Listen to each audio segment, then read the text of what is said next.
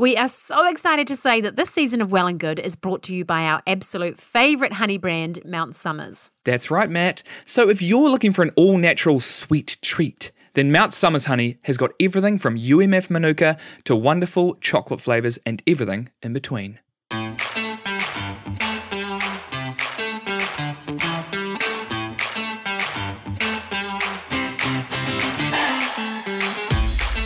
Kia ora, folks. Kia ora, Art. Yeah, howdy. How you going, Matt? Yeah, I'm going good, thanks. How are you going, mate? Yeah, pretty good, mate. Hey, so interesting chat today. Really interesting. Yep. So we had Noel Josephson on the podcast today, and he is one of the original founders and the current CEO of Kiwi organic food brand Ceres Organics. Mm, yes, uh, Ceres Organics is a pretty cool company, actually. They've been around for, I think, like 40 years, maybe more or close to 40 years. They're really at the forefront of the organic industry here in New Zealand. They make a whole bunch of organic foods, they import a whole bunch of, bunch of organic foods, and yeah, they're really leading the charge. Mm-hmm. And our chat with Noel I found fascinating because both Art and I are huge fans of organic food, but we didn't even know quite to the extent of how important organic food really is. And it was cool to learn that it's not just about us and the health of of ourselves, it's about the planet um, as a whole. So we, we did a real deep dive on organics and why it is so important to move more towards that and less away from your conventional farming methods that we see globally. So I, I hope you guys love it as much as we loved it because I found it super, super interesting. So enjoy. Here's Noel.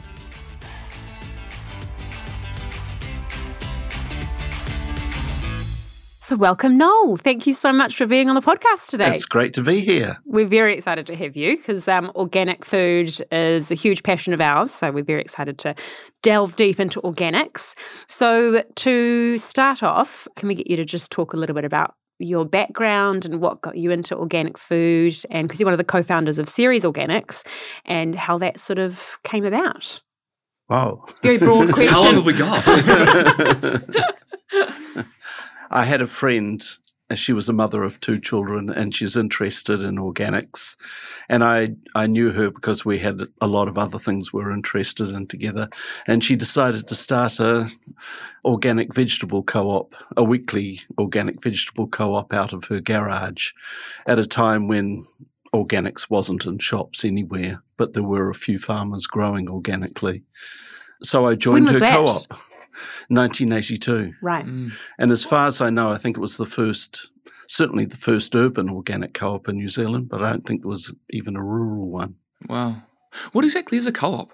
A co-op is like um, when a group of people get together and agree to buy, to take what was a weekly box of vegetables, whatever was available, uh, brought a weekly box of vegetables. Cool.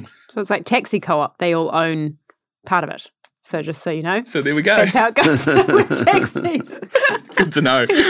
So not a formal structure of any sort. Yeah. Cool. And can you explain what organic actually means? Because I think there there can be a little bit of confusion between spray free, organic. What's the difference there? Firstly, it should be certified. That is to say, there should be a third party involved to verify that it is organic. But organic is growing without the use of any chemical inputs, whether it be fertilizers or sprays or and also in the processing of food afterwards that shouldn't be anything artificial used. Mm. So, if you like, is keeping the food as close to nature as possible. Mm-hmm. So, what is the reason? Why is it that we've gone so far away from that natural way of food production over the last, you know, hundred or so years? Why has that happened? I think it's the driving of science and economics, the driving of science to make things grow faster, to make the shelf life longer, to make the, Increase the- yield. yeah, to Yeah. increase the yield, to make the color of the flour right, to make um, the taste right. That there's so many additives being put into it to try and create the perfect food. And then, if you like, the economic drive to streamline everything to make it as lower prices as possible has taken food away from food. Mm. And until sort of suddenly, you could say suddenly, but woke up more gradually than that from about the late 60s on, a stream of people started saying, no, I wanted natural food or want organic food. I want to get back to nature. I want to be aligned with nature. And from that time, that body of people have, has grown so much so that suddenly you could say in the early part of the 21st century, the food industry realized they're going in the totally the wrong direction to the, the way consumers were going. And many companies are trying to do a, a 180 degree turn. Mm and trying to label their food natural and uh, as much as possible, and also have driven a wave of um, takeovers of organic and natural companies that have become subsidiaries of multinationals. Mm. Have you heard of the term greenwashing? Yes, yes. Yeah, so that's when companies try and sort of make it sound like their product is a lot more sustainable and natural than it actually is, right? So yes. it it can be really hard for consumers to know what does natural even mean because I guess you could argue that everything is natural, natural. really petrol is yeah. natural, you know, to, comes from coal is natural. Mm. Yeah, exactly. Yeah. So do you think that organic products and that sort of thing is the way to go as well, not just natural well, or yeah i think there's no definition of natural it is yeah. a, it is wide open and that's why i said before you know a third party certification for organic to mm-hmm. so there is a verification path of of what's happened to your food and mm. and that what you're buying is is what it says it is right how do you think the way of modern commercial agricultural farming is affecting the planet in a negative way. How does that work? If you put it into a big, broad picture for, well, ever since agriculture has been happening, so for 10,000 years, mm. humankind has had this drive to extract from nature as much as possible. And that's really intensified in the last, what you say, 100 plus years with the addition of chemical fertilizers, with genetic modification, with all sorts of things that have really been all about extraction and taking away. Up till 1970, the earth could absorb or in a way, absorb human activity. But since that point, we've crossed the threshold of what the, the earth can absorb. And now we're sort of on a destructive path in relation to the earth. So there has to be a flick, a change in our thinking to working with nature, not in spite of nature. Mm. Mm-hmm. Yeah, and do you, do you think one of the main drivers for that destruction of the earth, and, and we're seeing a lot, you know, with climate change, is that mostly driven by our soil health and soil quality, and I guess how it's been slowly destroyed over those years. Yes, mm. I think that's sort of the neglected part of um, our understanding of agriculture that it takes a long time to build up soil. I think it, it takes an incredible number of years for nature itself to build up that top layer of soil.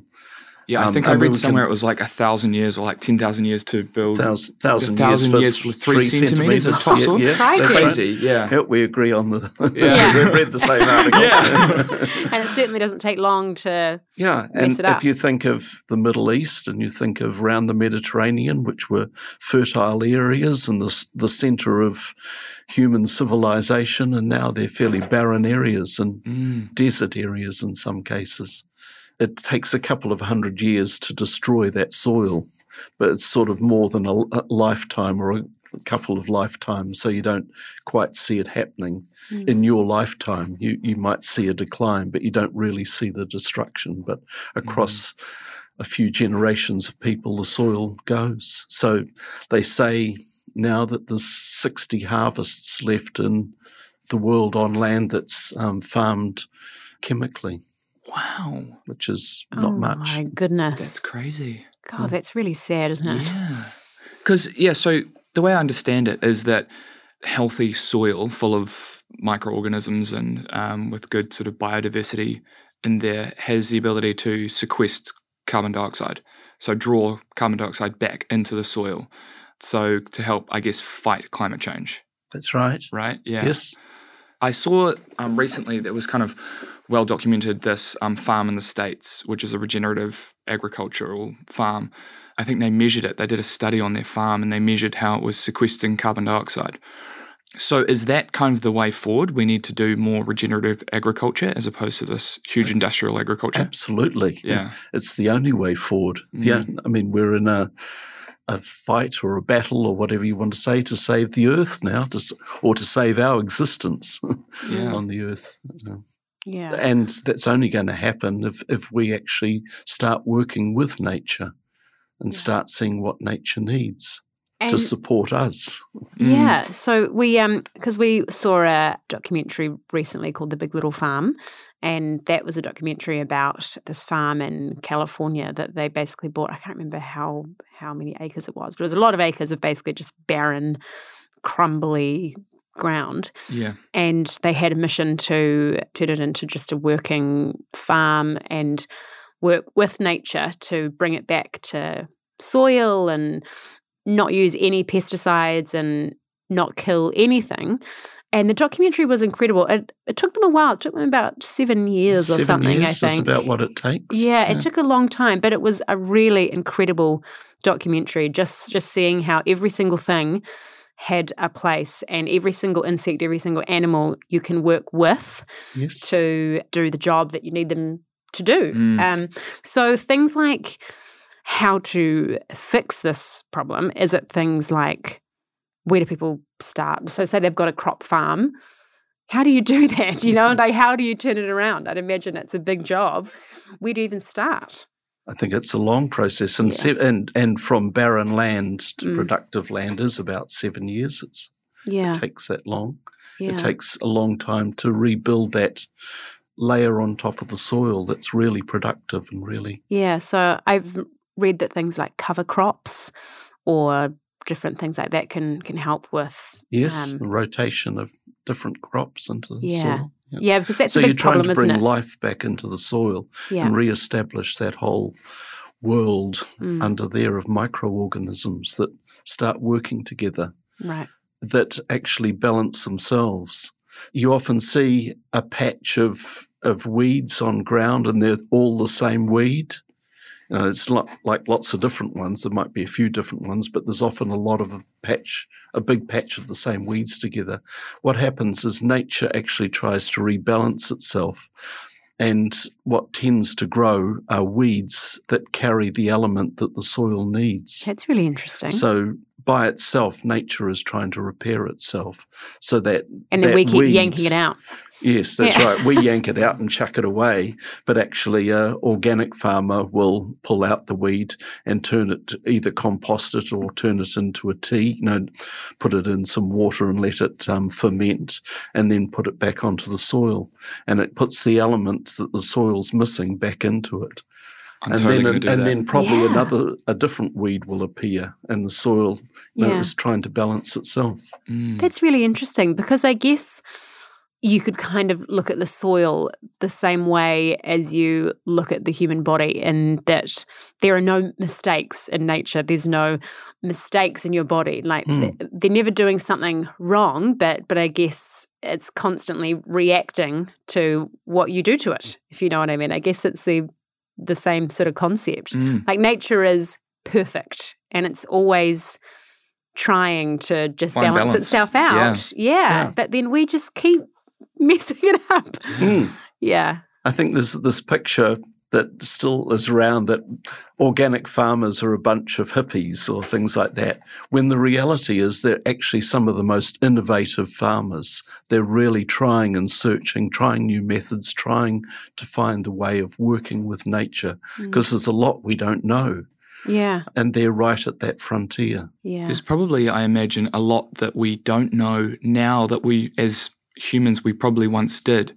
You know, like back when we actually were really in touch with nature and farming and living off the land and living with nature, we probably knew all about it. But now we've probably forgotten a lot of this this stuff. I think there's a lot of instinctive knowledge that was passed generation to generation. Mm. And I think the real big difference is now that actually it's conscious knowledge, Mm. which is really quite important that we, we actually find it ourselves rather than it's somewhere subconscious. Mm. Just going back to the stuff about like the weeds and, and what the soil needs, it naturally sort of tries to recreate. And so, when you just mentioned something before about crop rotation, so what's crop rotation? Is that kind of just like planting one type of plants one season and then something else the next season that you know is going to be good for the soil to help regenerate the soil? Yes, but it also it depends on the soil and depends on the plant, but it can be also planting a, a second crop in the year that helps regenerate the soil that you then plant again. But it's also a rotation of paddocks or rotation on your farm of different crops. So you're not growing the same crop in the same place all the time. Okay. Mm-hmm. And is that the same with livestock as well? To move them around if you can, so they're not all constantly grazing from the same place. Is that I, th- right? I think there's um there's a lot of pushback against livestock at present. You know, with plant based Yeah. Mm. um, diets and that, Mm. and you don't have to eat the animals, but animals are essential in farming. You Mhm. do need animals to help recycle the waste plant material Mhm. um, to, Fertilize. to fertilize the land to keep Mhm. the ecosystem turning. Mm. That's really important. And in some forms of organic farming, such as in biodynamic farming, it's a, a requirement to have animals on your farm Yeah. Wow. and to have a diversity. yeah. So, n- not intensive farming or whatever, Mm. um, but to have a, a diversity. Because they all kind of play a Just part. so, yeah, they all play a part in nature. Mm. Yeah, well, we even found. Well, I found it quite interesting. We we had a, a chicken coop at, at, at home, but then um, the chickens that we adopted just got a bit old and they stopped laying, so so we passed them on to another farm. But what I found really interesting was that as soon as we got rid of the um, chicken coop, that area is like incredible for growth. Like plants just So grow fertile. so fertile and that's just because of all the chickens pooing on the ground and Yeah. and it's just this incredible square of Yeah. you know really intense growth And, and, i found that really interesting and so to run free range chickens by moving their a big cage round to farm is actually really good for the farm yeah and good for the chickens. yeah Yeah. well i guess because we were throwing scraps on the ground as well and so then that's kind of Mm. more compost i guess and Yeah. it all was just just working And Yeah. and it also helps. It works really well on a dairy farm, for instance, to have the chickens following the cows grazing. yeah of course yeah Wait, why is that? Oh, they, they just rework the ground after. you know, Really? it's a different way of working Mm. nature. That the the cows worked it in one way, and then the chicken comes along and reworks it and picks away at the insects there. And- Yeah. yeah Yeah, because I remember. Um, I mean, I don't even know if this is true, but I remember it from when I was little. I grew up on a farm, and I remember my dad telling me the cows eat the grass to a certain level, and then the sheep eat the grass to a, a lower level. Yes, You know, so they really complement each other. That's right. Um, and the chickens then fit do in the, there the too. bottom too. bit, yeah. Yeah. That's really interesting. So actually, it's better to just have them all in the same area just doing their thing. yeah, or Yeah. rotating. Yeah, Yeah. right. So, in terms of crop rotation, if I'm like, I'm just thinking about our veggie garden at home, which we have not yet planted, but we will very soon. Should I be looking to figure out how to rotate different plants in there so that it sort of all works in? And, and if so, how do I find out that information of what I should be planting and then changing up? Yes, you should be. Yeah. But I, I think go to um, one of these local farms, local cooperatives like Kelmarna Gardens, and explore what they're doing and Mm. understand that. And ask Yeah. questions there. Yeah. Yeah. Yeah. Or there's lots of urban garden groups. Right. Okay, so we've sort of covered a little bit about why organic farming is good for the planet. Why is eating organic food better for us from a nutritional point of view? For lots of reasons, apart from the fact you're actually supporting an um, agricultural system that benefits the earth. For yourself, it's you're not ingesting the chemicals that normally come with with farming. So in America now, for instance, the wheat crop, they dry off the wheat before they harvest it by giving it a you know, a last spray of glyphosate or My Roundup, goodness. you know, Yeah. just to just to dry the plant off. So and they're trying to ban that now. But the stuff that goes into food, either in growing or in, in the processing of food, are chemicals that sure they haven't been proven necessarily proven to harm you, but you're the laboratory. well, I think I think a lot of them now have been proven. You know, yes. glyphosate specifically yes. is, is proven to be really harmful. Mm. It's kind of amazing that we're still allowed to use it. Yes. You know, just mm. like at Bunnings or Mitre 10, you can just pick it up from there and go. And it just seem, seems a little bit crazy. Yeah, well, that's exactly right. Like with Roundup, it, it, doesn't just stop where you spray it on a plant. Like that gets into your soil, gets into the waterways, then it all cycles mm. through. And I th- and that's why, you know, they found that. And it's in the environment. Yeah. Mm. And if you think up to the 1970s, the Earth could absorb human activity, but now we need 1.7 Earths to absorb human activity. And in that period, it also coincides with the, you know, the huge rise in allergies of all sorts of things. In other words, our bodies are reacting to the earth overloading with it, its mm. inability to cope with our activity. And we're being affected now. by it mm. as well. Yeah. Well, I think I've said it before on one of our podcast interviews that I read a stat somewhere that says the average wheat product, be it like pasta or dried wheat product, has been sprayed on average 30 times. That must be the, the constant drying out process. So if it's been sitting in this area, just being constantly sprayed 30 times, you know, and then we're ingesting that and that that can't be that can't be good mm. for you, you know. That's that's kind of a, a terrifying stat. Yeah. Here's a quick message from our sponsors, Mount Somers Honey. If you fancy a change from processed chocolate spreads or you want to skip the high percentages of refined sugars found in jam, then Mount Somers has something for you and your family. Yeah, you're not wrong there, Matt. They have the first truly cosmopolitan range of flavoured honey with caramel, vanilla, and citrus flavours to tickle your taste buds. And I have it on good authority that the next flavour to drop is chocolate. So, boost up your breakfast, fix up that lunchbox, or add a little twist to dips and toppings for ice cream. Oh, that sounds good. So to find them, you can ask for them by name in your supermarket or check them out online at mountsomershoney.com. That's M O U N T S O M E R S H O N E Y.com. And also, as I believe it, organic produce is superior from a nutrient content point of view as well, which I think kind of makes I don't know if that's true or not, but in my head it makes sense because I'm thinking, you know, these tomatoes that you've grown, at your little vegetable patch at home. And if you've grown them organically, you've most likely used compost.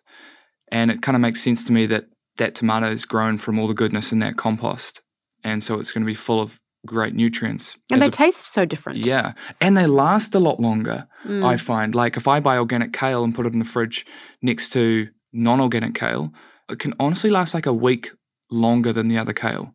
It's incredible. Mm. So I think that's a direct reflection of the soil. Mm. So if you've been growing conventionally chemically and then suddenly swapped and grown tried to grow in the same soil organically you'll probably find there's not much nutritional difference between the tomatoes or whatever it is you're growing. But if you grow over a period of time and maybe it'll take 3 to 7 years for the soil to really change then you will see a change in the in the nutrition. But it's it comes through in long-term studies of of organic farming.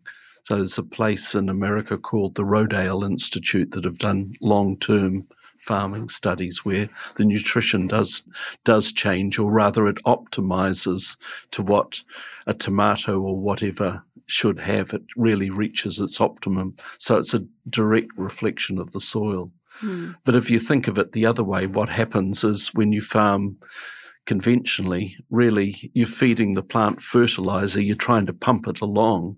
It doesn't add any more tr- nutrition. All it does is pump up the carbohydrate in the plant. Mm. So you don't get any more vitamins or minerals with it. You just get a, a plant where you've pushed its life cycle along as fast as you can.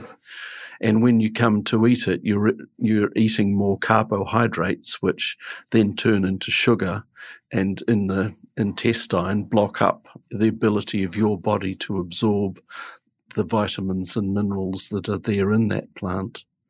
So with organic, it, if the soil has been organic for long enough, you will have the um, optimum that that plant can offer in nutrition, and you will your body will be able to absorb it better. Right. That's so interesting.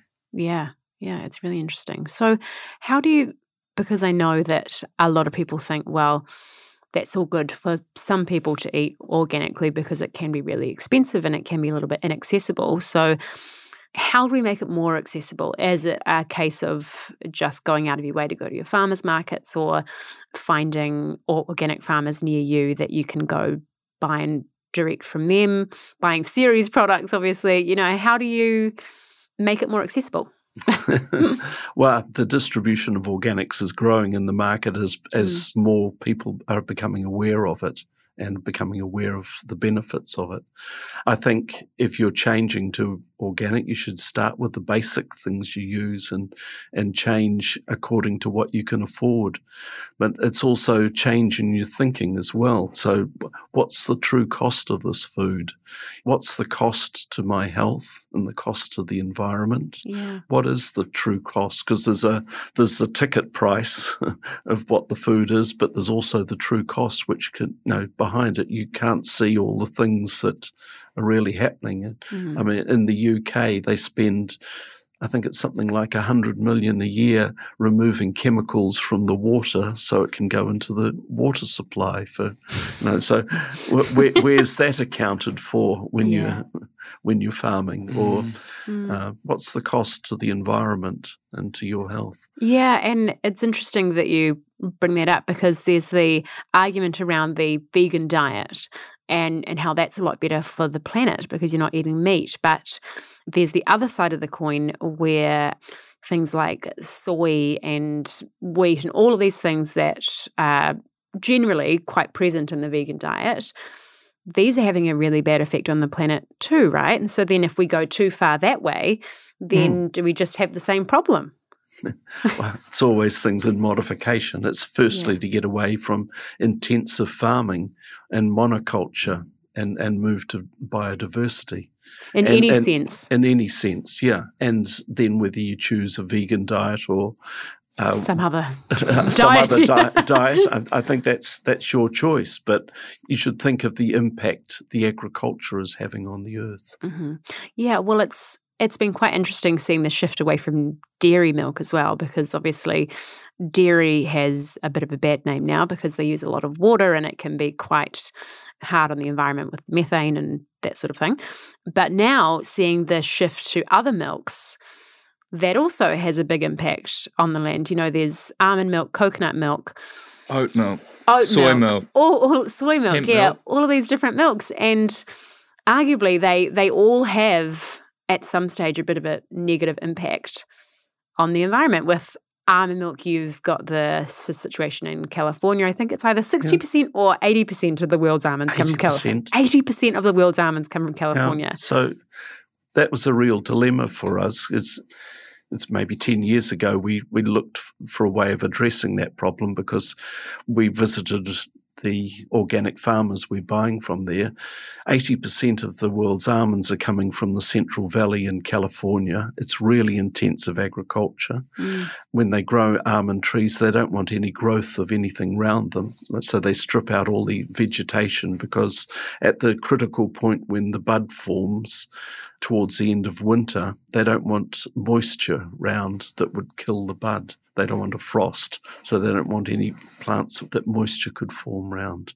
And then the biggest man-made intervention in agriculture is actually bringing bees into California to to pollinate the almond trees, and in that process, a huge number of bees get killed. So, I mean, that was a real question for us. And we went round the organic farmers there and we said, you know, well, so what do you do? And and you find that they're really stuck in the economics of the Central Valley, that the almond tree will give them the return from the land that not many other crops will. So they're forced into this monoculture. And we said, well, what do you do about the bees? And they say, well, we can't, there's no plants around here to support them for most of the year. So, mm. you know, hmm. all we can do is try and form a relationship with the beekeeper that we, we try and look after his bees as best we can. Mm. And we came away th- from that thinking, wow, that's, um, something where we don't really agree with. And so we went away and uh, found some almond farmers in Chile that were conventional almond farmers and went through a process of converting them to organic. So we got away from the Central Valley, or as much as we can. We're still sometimes dependent on Mm. on those farmers, but we've got a source of almonds. We've converted some farmers to organic, That's um, and they're not in the same situation with bees or with water that the Mm.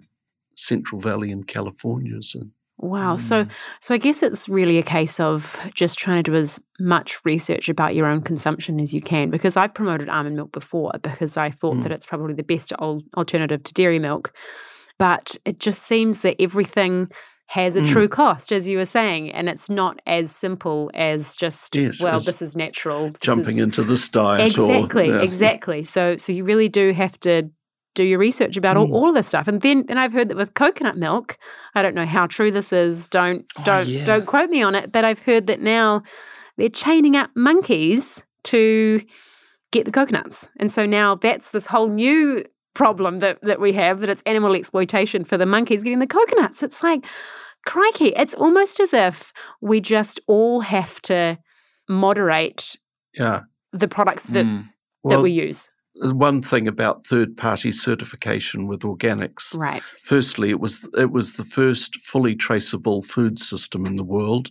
No, the first one to you were able to trace the food from the farmer right through to the dinner table. Mhm. That was the first system in the world. But also the things that they won't allow, um, you know, are not in there. So they won't allow monkeys and coconut tree. They won't allow slave labor. So Yeah.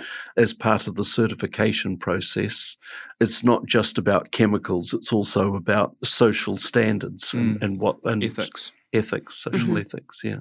Okay. Oh well, that's that's good because I guess as a consumer, it's really hard to know. It's so hard to Mm. know. Yeah, you can't know everything. No, you can't. No. So so you really do have to just try your best, try and be as informed as possible. And it, that's really great that you have a that we have a trusted source that we can go to that we know that Yeah. the supply chain is So 'cause legit. I'm just thinking like the certification. So we people should be looking for because the New Zealand one's BioGrow. Is that right? Yes. Yeah. So people should be looking for BioGrow certified organics Yes. when they look for organic food. There's also AsureQuality in New Zealand, and um, there's the biodynamic certification, which is Demeter. Okay. So there are different certification marks around. Do you see food being labelled organic that you know is not and it's not certified?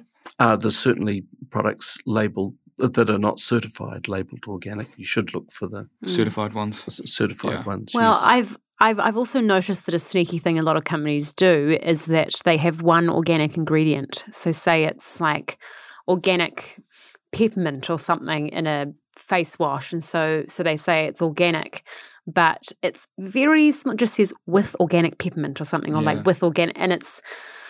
And that sort of makes no difference. It's like, well, it doesn't really matter if there's one Mm. tiny little, you know, 1% organic ingredients compared to 99% of chemicals. So, so that's something to be wary of as well. this year the government's due to introduce a bill into Parliament that will regulate the use of the word organic in New Zealand. So, in the developed world, we're one of two countries that haven't regulated um, the word organic.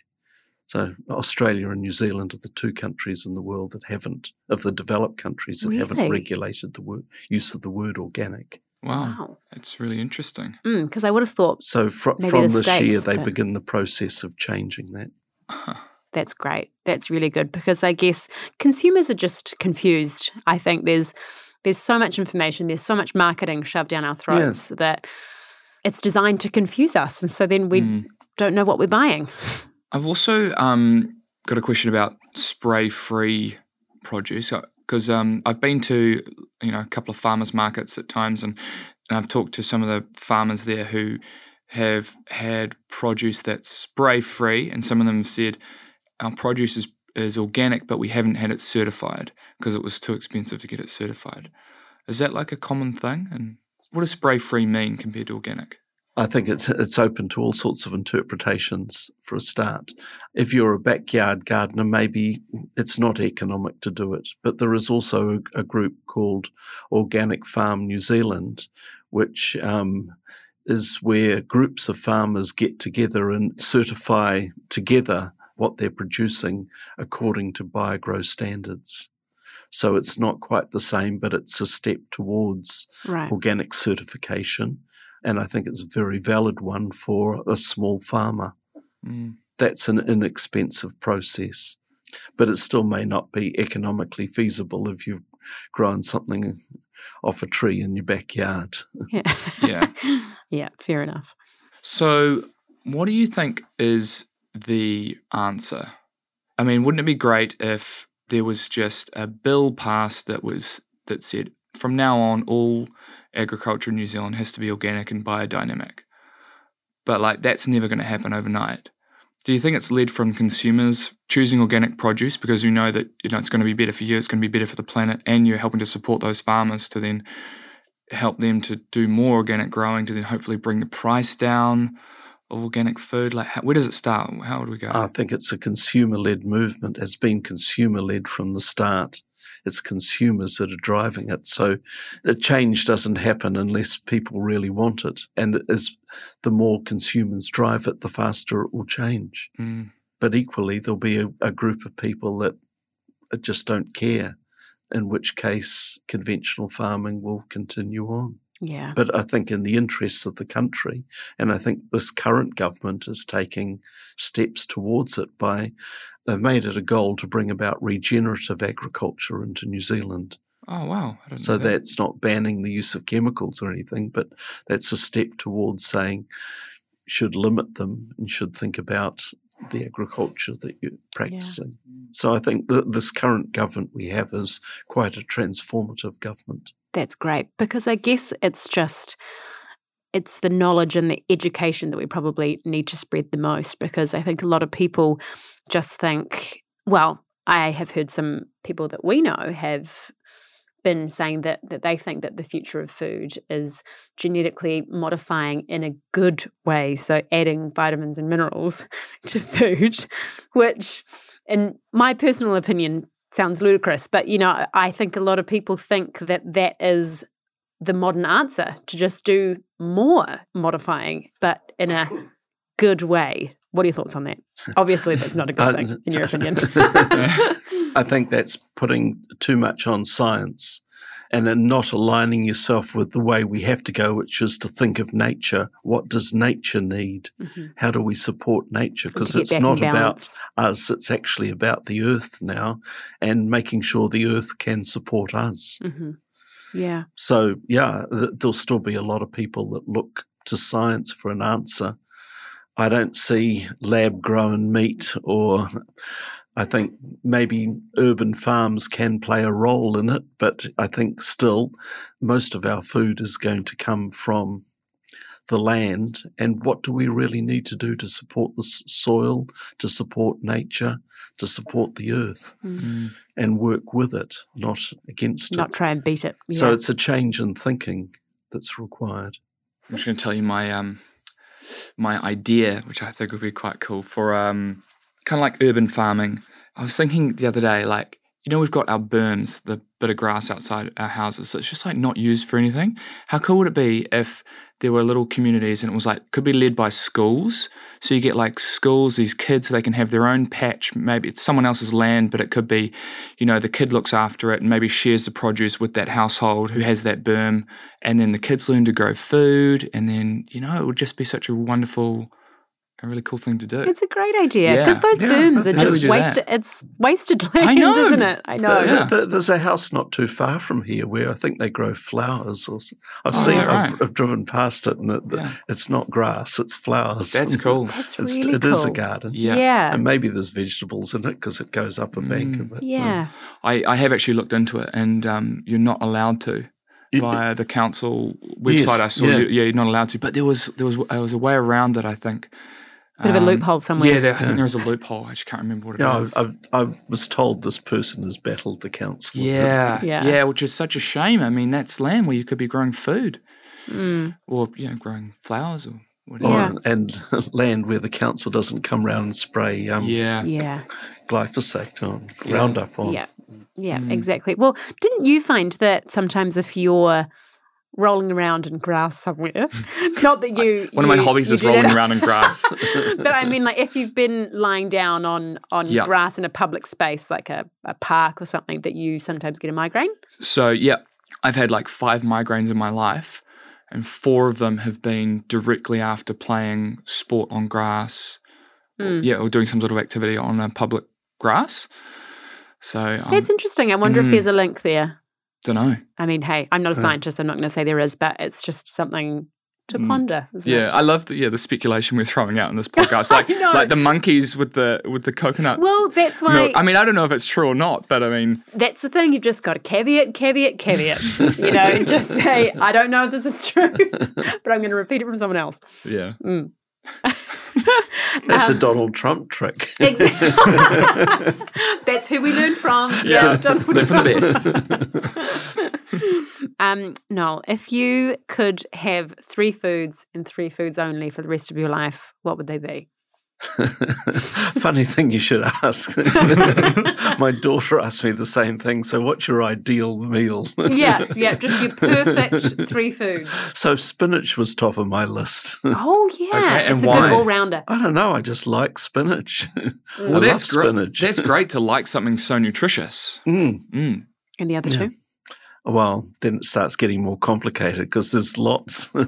there's a lot. Yeah, Yeah, it's a difficult so- question. It's harder than you think. Mm. But you've got to choose. We're not letting you go until you've Oh, given us the other two. Yeah. Sorry, you can't leave Yeah. Oh, the room. Oh, It was locked. nuts and cheese are certainly in there. Okay. Yeah, What okay. what type of nuts? I'm interested. Oh, you're really drilling down. Well. I mean, I have a favorite nut, so I want to know. well, I toss between walnuts and almonds. Oh yes, yeah. Ethically nice. grown almonds, obviously. Obviously, yeah. organic, biodynamic. yeah. Yeah. and cheese. Which type of cheese? Usually the ones I can't find Yeah. organically, unfortunately. that is actually yeah. There's a real gap in the market for good organic cheeses. I find Mm, because I can only really find the um, organic sort of cheddar. yeah, But and apart from that, camembert is Yeah, round, and there's, yeah. there's a few uh, more popular ones. Then I tend to like the more obscure ones, Oh, the the stinky ones. or, or even things like Emmental and things Oh, like that you don't find around Yeah. much. Mm. Okay. Well, So yeah, I mean, just to wrap it up, I mean, I think you're doing some incredible work um, with Ceres and helping to change behaviors and help to promote organic food. And Thank you. it's really cool to see, and it's really cool to see that from a New Zealander and a New Zealand company, and doing so well on a global stage as well. If you could have, like, if you could give any advice to people listening about how they can help do their bit or help try and promote organics or just anything like that, what would you say? I think every time you purchase anything, think about it from the point of view what you're buying is creating the world tomorrow. Because you're, you're feeding a message back up the supply chain that this is what is wanted. So Yeah. no matter what you buy, hopefully Yeah. it's organic food you're buying, but whatever you're purchasing actually sends a message back that more of this is needed. Mm. And that creates what happens tomorrow in the world. Yeah, and I guess that's not just food. That's items. That's clothes. That's Yeah, everything. everything. Everything. hmm Mm. yeah, I think it's a goal to just be more conscious with our money because at the end of the day, we have the power. We as do. Absolutely. Consumers. Yeah. Mm. So, if people do want to find out more about Ceres, they can go along to your website, ceres.co.nz, Yes. right? And then your products are in a bunch of stores around New Zealand. Yes, and Yeah. Supermarkets and organic stores, Mhm. health Great. food stores. Yeah, and um, there's some really great blogs about regenerative farming and organic foods on your website as well. So I would highly encourage people to go and take a look. There's some really interesting info on there. On that note, thank you so much, Noel, for your Oh, time. thank you, Matilda. It's been Yeah. really, Cheers, really Noel. cool. Thanks for listening. Thank you indeed. This podcast is brought to you by Raw Collective. And for any updates on our podcast or any of the other podcasts under Raw, head to rawcollective.co or you can follow them on Instagram at raw underscore collective.co. But wait, before you go, please subscribe to our podcast and also rate it and review it. Leave a nice little message, and leave a smiley face, maybe an emoji. Or tell your friends. It's super easy. It takes two seconds and it would mean so much to us. Bye. Bye.